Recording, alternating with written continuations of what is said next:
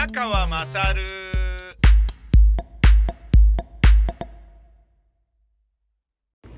えーお前の母ちゃん宮川勝です。私、本日もですね、えー走っていない、えー大事をとって、えーだ大事をとって？いや、あのーそうですね。えーちょっとこの季節の変わり目で、ちょっと体調崩しかけた週末だったので、ちょっとまあ大事を取って。まああの、大事を取れるのも、あのやっぱ9月にですね、えー100キロすでに走ったっていう、この余裕からとも言えますね。で余裕という言い方もできるし、その、まあ根詰めて走りすぎたことによって体調崩してんじゃねえかよっていうね、あのーまあ鶏が先か卵が先かみたいな、ね、風が先か、えー疲労が先かみたいな、そういう感じですね。えで、えー午前中、まあ、とは言え、言うても、やっぱ、あの、ちょっと忙しめな、あの、今週来週なので、えーまあ、午前中からバリバリ仕事をし、ロケのスケジュール切ったりとか、編集したりとか、メールでね、とあるタレントさんのマネージャーさんに連絡を取ったりとか、そのようなことをやって、で、そっから、えー今、親の、えーマンションに行って、えーオリジン弁当で麻婆豆腐丼とかを、その他を買いましたので、それを並べてきて、えーそして、今から、えー次の現場に向かう次第です。この車の中で移動してるんですけれどね。で、やっぱりあのーちょっと笑っちゃうのは、相葉くんと桜井くんが、あの、結婚を発表したっていうことで、ネットの人たちはみんなあのーなんか、メンバー内で、あの同性婚をしたのかっていうふうに思ってるってね。同時に結婚発表とかって。え、相葉くんと桜井くんが付き合ってたの？相葉くんと桜井くんが結婚すんの？同性婚ってこと？みたいな。あの言ってみれば、なんかちょっと、よくわかんないけど、カーペンターズ的な？みたいな、えーそういうふうに勘違いされてる方がいるようですけれども、えーそうではないですね。で、それぞれお互い、あのー一般の方、まあ、つまり芸能人ではない方と、えー結婚ということらしいのですけれど、おめでたい話ですよね。なんだけど、その、同時に発表ってことは当然その二人の中では知ってたってことですよね。で、いや、どっちが先にするみたいな話とか、別々にするとか、一緒にするとか、俺もこのぐらいの時期がいいんだよなとかっていう話で、じゃあ一緒にしようよみたいなことになったんでしょうね、きっとね。それはあの、抜け駆けしてね、先に俺が発表みたいなことをやっちゃうっていうような、そういうあの、無意味な、あの、先走り、カウパーシ戦役記者会見とかそういうのはやらなかったみたいですね。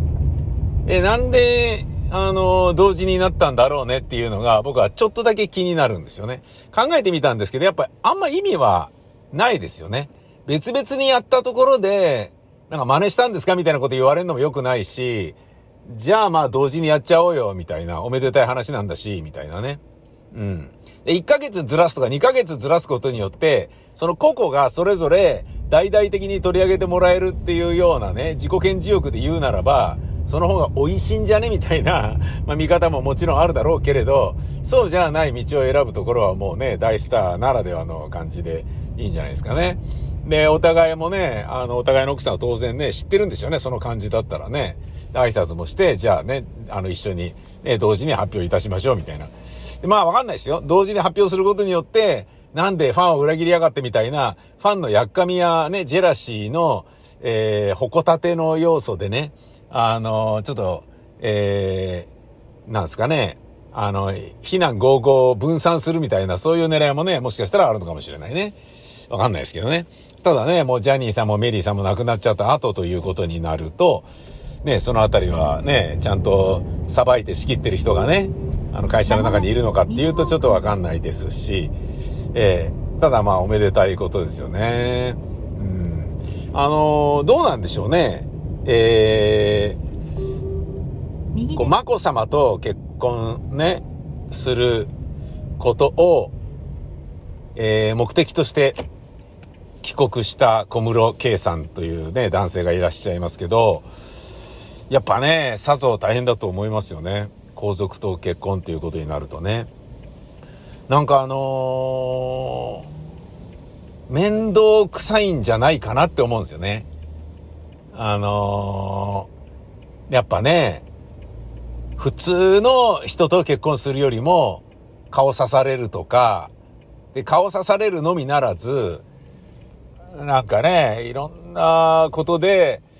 言われたりなんだりするでしょ、きっと。ねで、ちょっとね、なんかね、あの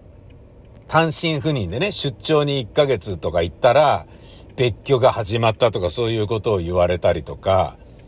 でね、どうなさったんですかどうなさったんですかとか言われちゃうとか、ね、パパラッチにね、私生活追い求められるみたいなことでしょきっと。でね、スーパーで何を買ったとか、コンビニで、なんかあの青のコーヒーじゃない、普通のコーヒーを買っていましたよ、とかなんか言って、セブンで普通のコーヒーを買っていましたよ、とか。庶民的でいらっしゃいますね、とか言われて。いや、だから、功績離脱したわけだから、それは庶民なんだから、それは庶民的に決まってんじゃねえかよっていう、そういうお話だけど、そういうこととかも、きっと思うでしょうね。いろいろなね、ところでね。うん。だそうやって考えるとね、あのー、完全にね、普通の人間に戻ることはできないだろうから、そうやって考えると、いろいろ大変だなと思います。斜め右方向だそうです。だって芸能人と結婚する人だって、ちょっと厄介じゃないですか。ねえ、愛し合っているからといって、じゃあ外で手繋いで歩けるかっていうと、そういうのちょっと待って、やめてみたいなことにね、なったりするだろうし、まあそれを気にしない人もいるだろうけれど、ねえ、非常にあの、難しい。で、ファンがね、それぞれのファンからやっかまれたりっていうこともあるだろうし、俺のね、知り合いの、あの、女優さんが、えー、人気俳優と、まあ、まだ結婚してないのかな？えー、同棲してるみたいなので、で、それぞれのブログで、あのー、なんか、自撮りのね、部屋で、あの、二人が写ってるわけじゃないんですよ。二人が写ってるわけじゃないのに、自撮りの背景のマンションの、あのー、壁の柄が、ただ、ベージュの無地なんだけど、それで、この人たち一緒に住んでるっていうのがバレたっていう人いましたね。ネットでもうバレちゃって、この二人同棲してると。なんか、あの、もう既成事実というか、で、実際にそうみたいで、いや、なんかすごいんだな、ネットってっていうね。うん。まあ、それで言うなら、俺が一番爆笑しちゃったのは、誰でしたっけ？グラビアアイドルで、え、イメージビデオを DVD で発売するにあたり、その DVD の撮影をしていたカメラマンとできてて、で、その彼女が水着姿でもしくはね、泡にまみれてね、おっぱいとか隠しながらのイメージショットをビデオで撮るにあたり、その、えー、ホテルなり、あのー、風呂場のね、バスタブが反射して、そのカメラマンを映してて、で、その反射した時に、反射で映ってるカメラマンが、全裸でチンコ出てたっていうのが、そのバスタブの、えー、なんだろうな、縁の部分だから、もう歪曲して、軽、あの、丸、丸くなってるからよくわかんないんだけど、これってさ、こうやってつって、グリグリグリつって、あの、こういうことなんじゃねえのつって、フォトショップとかで広げたりとかしたら、あなんかチンコ出てんじゃんみたいなことがもうはっきり分かったみたいな感じで、本当だ、これ男が、このカメラマンオールヌードだチンコ出てるつって、それがバレて、ネットでえらい大騒ぎになって、で、その直後に、そのグラビアアイドルは、あの、引退を宣言して、えー、お騒がせしてすいません、お騒がせしてすいませんでしたっつって、あのカメラマンの誰々さんとは正式にお付き合いしています。今度結婚することにしました。妊娠何ヶ月ですとかなんか言って、もうやけくそで、いや、全部生でやっちゃえみたいな、そういうことだったのか何なのか。俺がもう、それがね、もう俺おかしくてしょうがなくて、何このやけくそな感じみたいな。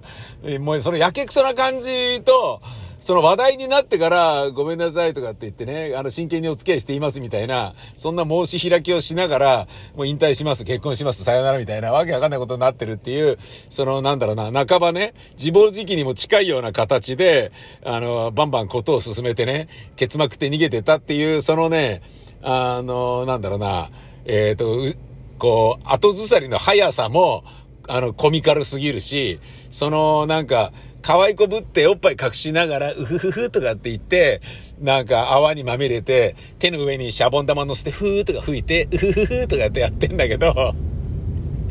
チンコ丸出しのカメラマンがそれを撮ってたっていうことでしょ。最悪だよね。俺もうそれがおかしくてしょうがなくて、もうすぐチンコ、チンコ丸出しの彼氏から撮られながらうふふふとかやってるっていう、それでね、そのチンコが硬くなってきたら、その湯船でやるわけでしょ？やってたわけでしょ？もうわけわかんないよね。超面白いよね。もう本当に面白い。まあ、あのー、なんだろうな、アダルトビデオ男優と AV 女優が付き合ったり結婚したりセックスしたりっていうね、のよりもいやらしいし、あの、なんだろうな、ドス黒いし、汚らしいし、イカ臭いし、っていう風にすごい強く思いますよね。こんな最低なあの、なんだろうな。だってグラビアアイドルですよ。グラビア虚像ですよ。グラビア虚像なのに、虚じゃないじゃんっていう。ねえリアルなただのマンコじゃんっていう、そういうことですよ。そういう人いましたからね、それすっげえ面白かったですよね。そんなようなことも思いますけれど、まあ、要は、そのね、一般の人とね、えー、公人という立場の人が、それがね、どういう立場の公人であろうとも。ねえ、だからもうただね、なんだろうな、人気者になっちゃっただけの YouTuber とかでも思いっきり公人でしょうし、タレントとかね、文化人とか政治家とかはもちろんそうですよね。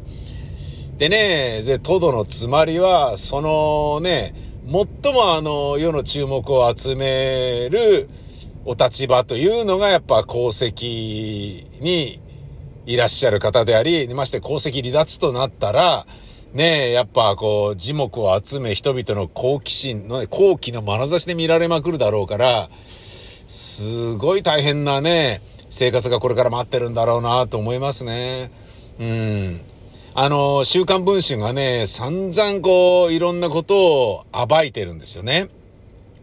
で、今出てる文春でも小室さんが、えー、なんかね、そのお金をね、借りた借りないとかで、いう話で言うと、そのある程度のお金がないと、そのビザが下りなくて、その、えー、なんだ、フォーダム大学でしたっけ？の入学金の、払った後の貯金がこれぐらいありますみたいなものを、なんかこう財産の証明をしなきゃいけないんだけど、それをするにあたりお金を借りてて、で、それが一時的に借りてて、その、それを返すためだったみたいな、それは返しましたとか、すぐ返すために借りたんですみたいな感じの申し開きをしていたらしいんだけれども、ということは、まあその、なんですか、元、お母さんの元婚約者の N さんから借りたのかなんだかわかんないんですけど、あの、細かく読んでないからよく正しいことわかんないですけど、で、それにより、だ自分の財産でないものを自分の財産のふりをして入学するっていうことをしたんであれば、それは不正行為だから、入学も取り消されるべきだし、それ、ビザも、あの、取り消されることになるのではなかろうかとか、そんなようなことまでね、すごい厳しくね、あの、球団してましたね。厳しいなと思ってね。いや、まあ、確かに、そうだとしたらね、それは問題だろうけれどもさ、ただ、我々のね、普通の考え方で言うと、一般の方と結婚し、一般の女性になるわけだから、そしてね、それを、まあ、ある程度は、ね、あの、みんなが納得するようなっていうのはあるにしても、えー、納得できなかったとしても、これは我々が、だからダメだというような話ではないというようなことも、ね、もうあのー言われてますからね。お父様から言われてますから、そういうことで言うと、それに準ずるならば、我々が、いや、そんな人と結婚していいのかとかっていうような、人の幸せにね、あやつけて、ね、えー、水を差すようなね、ことをする権利はないんじゃないかなと思うんですよね。うん。いや、まあね、どんなね、どんな人であれ結婚したいんであればどうぞっていうね。で、そうしたいんでしょ？じゃあいいんじゃないですか？みたいなね、ことでしかないんじゃないのかなと思うんだよな。でね、功績離脱するわけですから、あの、居続けてとかね、それ1億何千万もらいますとかって言うんであれば、うん？っていう気がするけどね。その、えっと、それは元は税金なんじゃないですか？みたいなね。そういうふうにね、思う人もいるだろうから、それはまた、いろいろな別の問題が、ね、別のお話になっていきますけれど、そうじゃないんであればね。あれね、スーツというね、えー、海外ドラマに出ていた、あのー、黒人女性の女優さんね。あの人のね、影響っていうのも大きいのかな？なんかね、いや、もうちょっと自由に行きますみたいなね、そういう感じが、もしかしたら、こうね、あのー、まあ、そこでね、生まれたからには、そこでの、えー、家柄に、えー、即した生き方をしなければいけない、振る舞いをしなければいけない、そういう人と付き合わなければいけないみたいなものが、あの、ね、当たり前のように環境がもう醸成されていて、で、それを自分でね、変えることが、動かすことができなかったわけじゃないですか。それに対する、あのー、窮屈感というのが、すごいあったのかなとかいうようなこともちょっと思うんですよね。で、僕は個人的には、あのー、お見合いとかではなく、えー、恋愛をして結婚しているわけですから、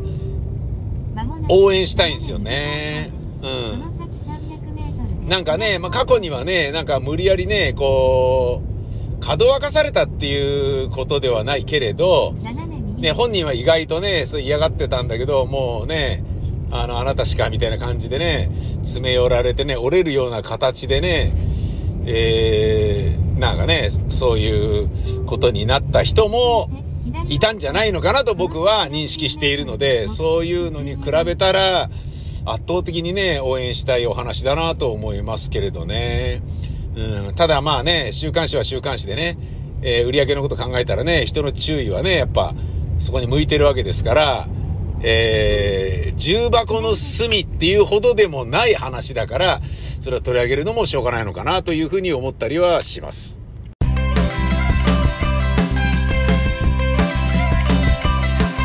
下着の中に手を突っ込んでさわさわしてみ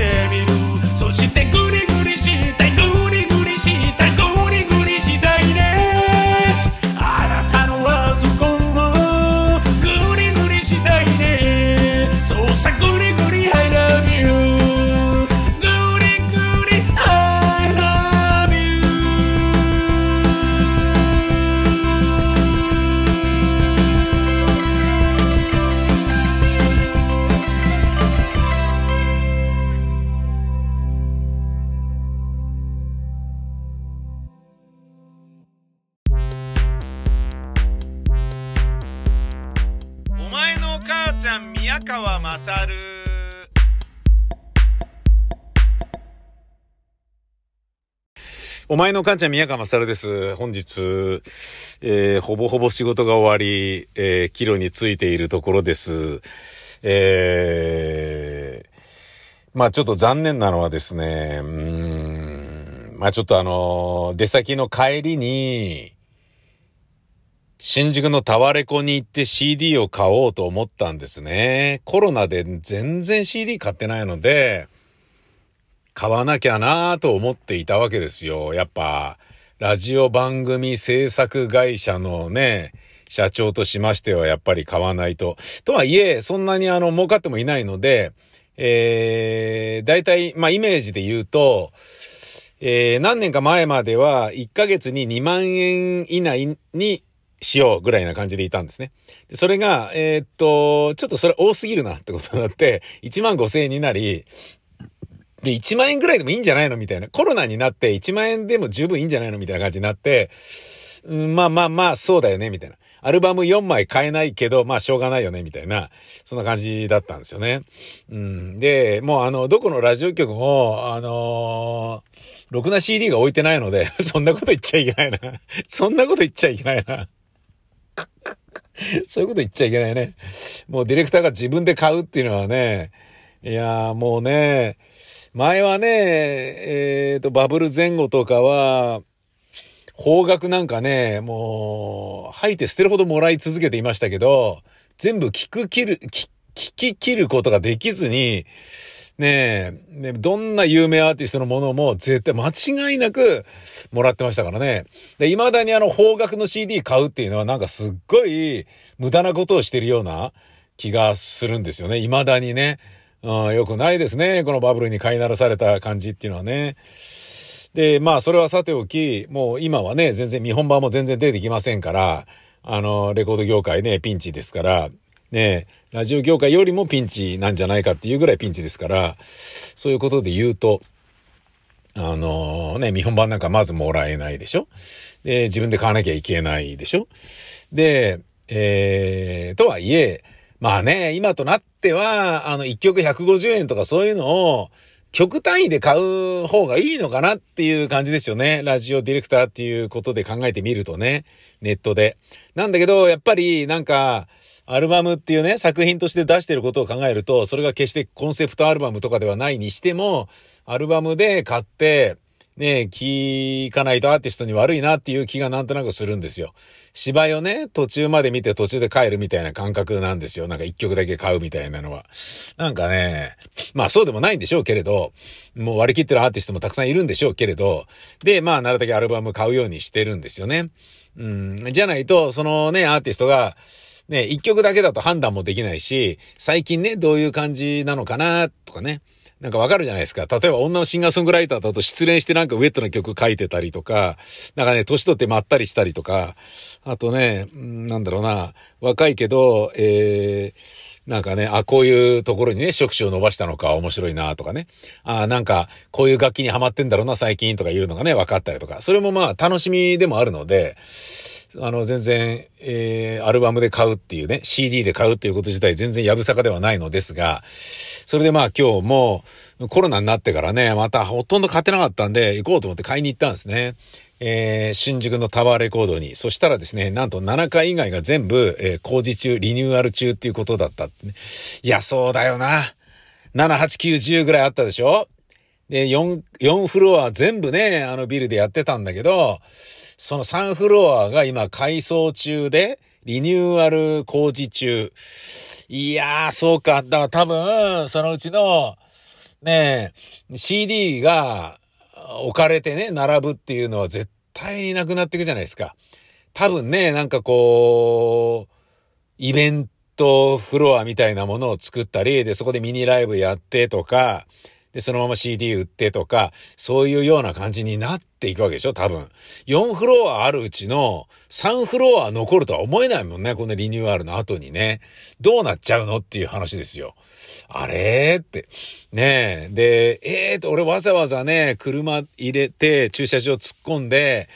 ねえ、30分300何十円とかいう駐車場に入れてわざわざね、買いに行ってたのに、お金使って買いに来てるのに、洋楽1枚もないのみたいな感じで、洋楽ないんですか？つって、うん、ここにあるのしかないんですよねみたいな。で、行ってもらえれば、あのー、ね、お買い求めのものが決まってれば、あの、それを在庫の中からお持ちすることはできるんですけれど、みたいな感じになって、いや、視聴できないんだったら、ちょっとそれは、みたいなね、ことじゃないですか。だったらね、タワレコオンラインで買やいいじゃねえかってことにもなっちゃうし、もっと言うならね、1曲150円で買やいいじゃねえかってことになっちゃうから、それはちょっとね、いまいちですよ。あのー、ラジオディレクターの僕と一緒に仕事したことがある、えー、っとね、スノーバードの、あって言わなくてもいいな。とある、えっ、と、ディレクターがですね、えー、あのー、やっぱ CD は、やっぱりネットショッピングじゃなくて CD ショップに行きたいんですよね、つって。で、その CD ショップがね、HMV だったら HMV が、タワレコだったらタワレコが、どういうものをしてるのか、どういうのをプッシュしてんのか、ね。この店の、ね、いつもあの、店員は、ね、えー、おすすめするやつは面白いし、変わってるし、ちょっとね、チェックなんだよな、あの人は何進めてんだろうな、え、今これか、とかって、そういうのを見る。っていうね。あ、それはわかるなと思ってね。僕もあの、Kindle で本を買うようになりましたけれど、今日も一冊ね、あの、待ち時間に読み終わりましたけど、それでもやっぱり本屋さん行って何が平積みになってるとかいうのは見たいものね。うん、同じ感覚だと思うんだけど、そのディレクターさんがそう言ってたのもわかるので、ねえ、だから俺はタワレコに行ってるのに、みたいな感じなんだけど、3フロアない。じゃあ何があるのかっつったら、だから何ですか？あのーえっ、ー、と、ジャニーズのね、関西ジュニアわかんない、知らないけど、なんか とか、あと BTS とか、あと、なんかそういうやつですよ。ポスターが貼られてるのを女の子たちがね、なんか写真をバシバシ撮ってましたね。えー、みたいな、なんだこれ、みたいな。ね、桑田圭介の新婦とか、そういうのもありましたよ。えー、触手動かされそうなものもありました。スピッツの新婦とかね。うん、いや、いいんですけど、いいんですけど、みたいなことなんですよ。で、結果ですね、あの、いや、せっかく来たんだからなんか買おうと思ったんだけど、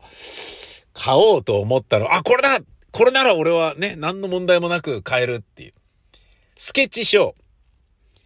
えー、細野晴臣さんと高橋幸宏さんのお二人がやられているスケッチショーというユニットがありますよね。伝説のユニットです。で2000年代にね、えー、つまり今から20年ぐらい前にアルバムを3枚ぐらい出して、ね、で、その後どうなったかよくわかんなかったんですけど、で、その時もそれ買ってなかったんですよ。その頃は、な、なんで買わなかったんだろうな。まあそんなに、まあだから方角を買うよりは洋楽を、に夢中になってたのかな。あとあの、テクノ系はやっぱり、あのね、その、あ、2000、えー、20年前でしょ？サイケデリックトランスとかにもちょっと僕ハマってたりしてたので、そういうのかもしれないけど、っていうかサイケデリックトランスハマってたっていうと、じゃあやってたんですか？ノリピーみたいにあの薬をとかそういうこと言われちゃうけど、そんなことは全然ないんですけどね。あのー、まあ何しろ、テクノにしてもそんなに変わってなかったんですよね。買ってたのはだから、ね、障害者をいじめてたでおなじみのコーネリアスさんであったりとか、日本で言うとね、うん、あとは、うん、砂原さんのね、えー、アルバムとかは買ってましたけど、うん、石の卓球とかも買ってたけどね、なんか買わなかったんだよな、あの、おじさん二人のやつはね。で、なんだ、あんじゃん。しかも3枚まとめて出たの？と思って、買うべっつって、今ね、あのー、重鎮がですよ、二人揃って30曲近く全部書き下ろしってすげえと思って、何これと思って、超楽しみなんだけど、と思って買ったんですよね。で、買ってよく見たら、その2000年代に出された3枚のアルバムがただ3枚まとめて発売されてるだけだったっていうね。学士。すげえショック。何それ？っつじゃあ音古いじゃん。勘弁してよ。もう10年経ったらめちゃめちゃね、あの、テクノとかそういう EDM 系もそうだけど、音どんどん古くなっちゃうから、がっかりだなと思って、いやー、やっちゃったなと思いながらも、とはいえまあね、あの、ここまで DTM ソフト、えー、DAW とかをね、えー、いろいろいじくり回してきた私の今のね、感じであれば、ね、20年前のあの天才たちの音遣いのぐらいがちょうど勉強になっていいんじゃないかしらみたいなね。僕もあのね、別に聞くのはね、やっぱ新しい音好きだけど、使ってるソフト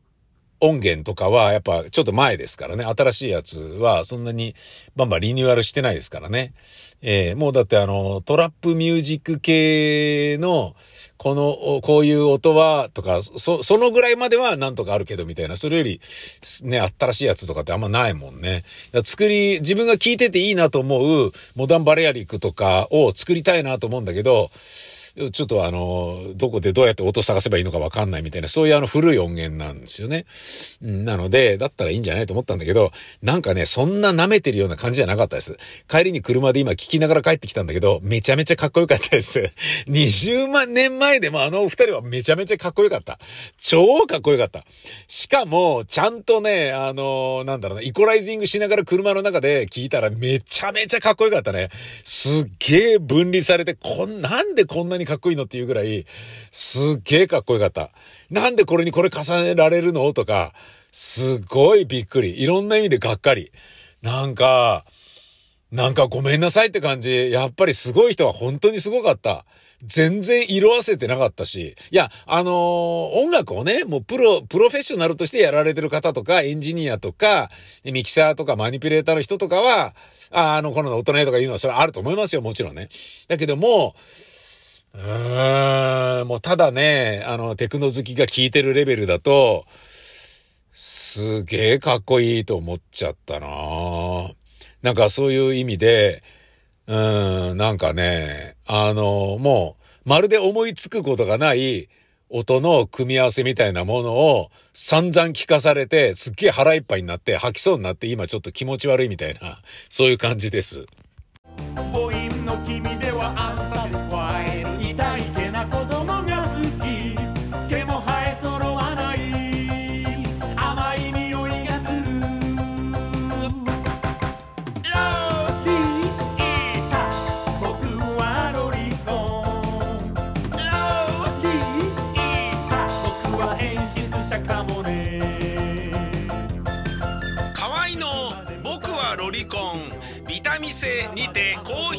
発売中